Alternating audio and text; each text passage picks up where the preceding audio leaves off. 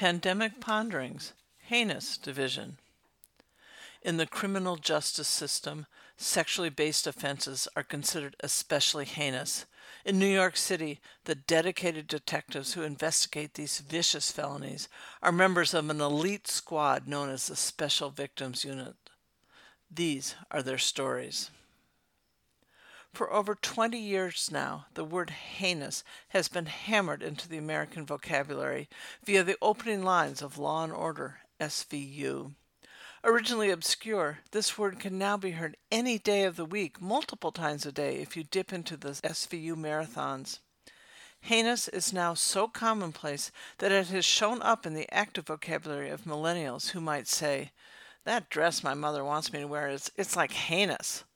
The SAT has dropped heinous from its menu of challenging words.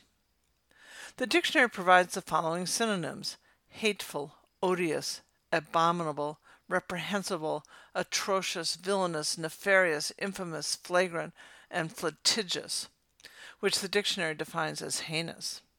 In an effort to steer clear of any Me Too offense, Vocabulary.com provides clubbing of baby seals as an example of heinous behavior. Among the synonyms, heinous is the best descriptor of sexually based offenses.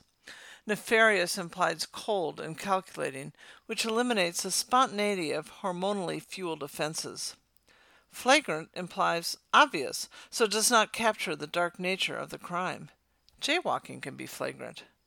The onomatopoeia of heinous is an attractive attribute.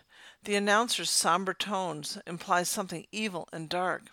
Viewers must know that heinous cannot mean sunshine and light. If you drop the H, you are left with an allusion to a dark, dank, and forbidden piece of anatomy, a place where the sun don't ever shine. After 20 years, SVU has showcased every possible depravity multiple times. The writers are struggling to find new plot lines. Perhaps rethinking the story's intro will provide a fresh jolt of creative energy. Here are options from some other writers. These are their stories. The Cat in the Hat. There is thing one and thing two that make something heinous trafficking of children, and crimes against gayness. Oh dear, oh dear, what a shame, what a shame that such things happen that have such a name. When a mess is too big and so deep and so tall, we cannot fix it, there's no way at all. But the man on the corner, he wears a blue hat. He'll do the job, so thank him for that. King James Bible. Know ye not that the unrighteous shall not inherit the kingdom of God? Be not deceived, neither pedophiles, forceful fornicators, nor peddlers of flesh; yea, all are especially heinous unto him. The Lord calleth them to kneel before an esteemed tribunal, and they shall be judged. The Lord also decrees that a man may now lieth with a man, and a woman with a woman, and women may wear what pertaineth to a man, and a man may put on a woman's garment. These are no longer abominations, and whoever says so has committed a heinous act and will be judged. So saith the Lord. Ernest Hemingway. Man's behavior is a movable feast of good and bad. Moral is what you feel good after, and what is immoral is what you feel bad after. That old fisherman made one mistake, and he felt bad, but it was a heinous mistake, so they took him to the big house. Paul McCartney. Yesterday, all my troubles were far back in time. Now I'm a victim of a heinous crime. Oh, I wish it was still yesterday. Suddenly, I need a man from a special squad to get a fingerprint or a DNA swab. Oh, yesterday, come back to me. Donald Trump. And as narrator, I apologize here. I just cannot bring myself to imitate his voice. I find him so repulsive, it's even hard to read this. But anyway, here goes. There are bad apples everywhere, but mostly from Mexico. I don't really know. It's just what I've been hearing. But that M16 gang out there on Long Island is especially heinous. I learned that word from that cop show, Law and Order, so you all know what I'm talking about. I know lots of cops. They are very, very good people. I used to say make America great again, but then I became president, so now I say I made America great. Get that? I went from make to made, so that's a success, a really very big deal. The police, who are really very dedicated people, they work for me to keep great what I make great in the first place. David Foster Wallace. And here's the first footnote from the editor.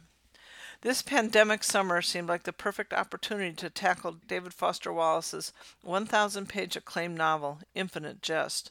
The novel features extensive digressions at the slightest provocation and over 200 pages of footnotes that could themselves be considered a novel. Infinite Jest is not a beach read. Its title poking fun at determined readers such as myself, who stalled out on page 238 but still display the book on the coffee table. David Foster Wallace was a fanatic about grammar and described the correct usage of the words nauseous, meaning causing nausea, and nauseated, meaning feeling nausea. Back to the main body of the text from David Foster Wallace. When I binged all 248 episodes of SVU, I perseverated on the grammatical errors in the introduction. The announcer says, especially heinous, but heinous is already at the far end of the spectrum. There can be nothing worse than heinous, so to say something is especially heinous is meaningless. Footnote number two from David Foster Wallace. Especially is a category of adverb known as an intensifier, a word that amps up the companion adjective or verb. Writers who use adverbs are too lazy to find the better noun, adjective, or verb. Gratuitous intensifiers include the words very or really. A really very big deal is bad English. You can eliminate really very big and deal and just say it's a blockbuster. And if you're both a pathogenic and pathologic egomaniac, you can just say, I'm fucking great. I have eliminated very and really in my writing. However, the word exquisitely has emerged as my go to verbal tic intensifier. It's mostly used in a positive sense, but I like to pair it with a negative word, such as exquisitely ugly. A word check of my writing reveals references to exquisite hygiene, an exquisite ass, an exquisitely designed sphincter, and exquisitely painful. I first encountered the latter description in a medical journal and liked the juxtaposition. Yes, the sadomasochist might thrill to exquisite pain, but I see another meaning, intense pain that has some redeeming value. I asked the moms if she had experienced exquisite pain, and she told me about the first time she breastfed me. That wincing, close your eyes, hold your breath, suck it up, slap the armchair pain that felt like a pair of pliers twisting a tender nipple. But in the end, worthwhile. Back to the main body of discussion. The intro switches from especially heinous crimes to vicious felonies. This is repetitious. Are there heinous felonies that are not vicious? Footnote 3 from the editor. David Foster Wallace goes on an extensive riff about the etymology of various sexual offenses. He seems particularly entranced with the mythologic origins of the words succubus and incubus, i.e., men who violate dead women and women who violate dead men, respectively. Wallace contends that succubus and incubus are only heinous crimes if the perpetrator has killed the victim. If not, the act is a crime of opportunity, only a misdemeanor, not a vicious felony. The discussion then veers to a detailed anatomic description of the facial and tongue musculature required to pronounce succubus.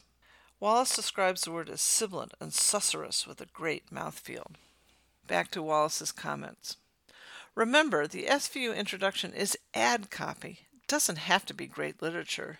The audience is not a reader with a lively mind, but rather the spittled doper whose feebly firing synapses require repetition. I've been that slacker on the couch.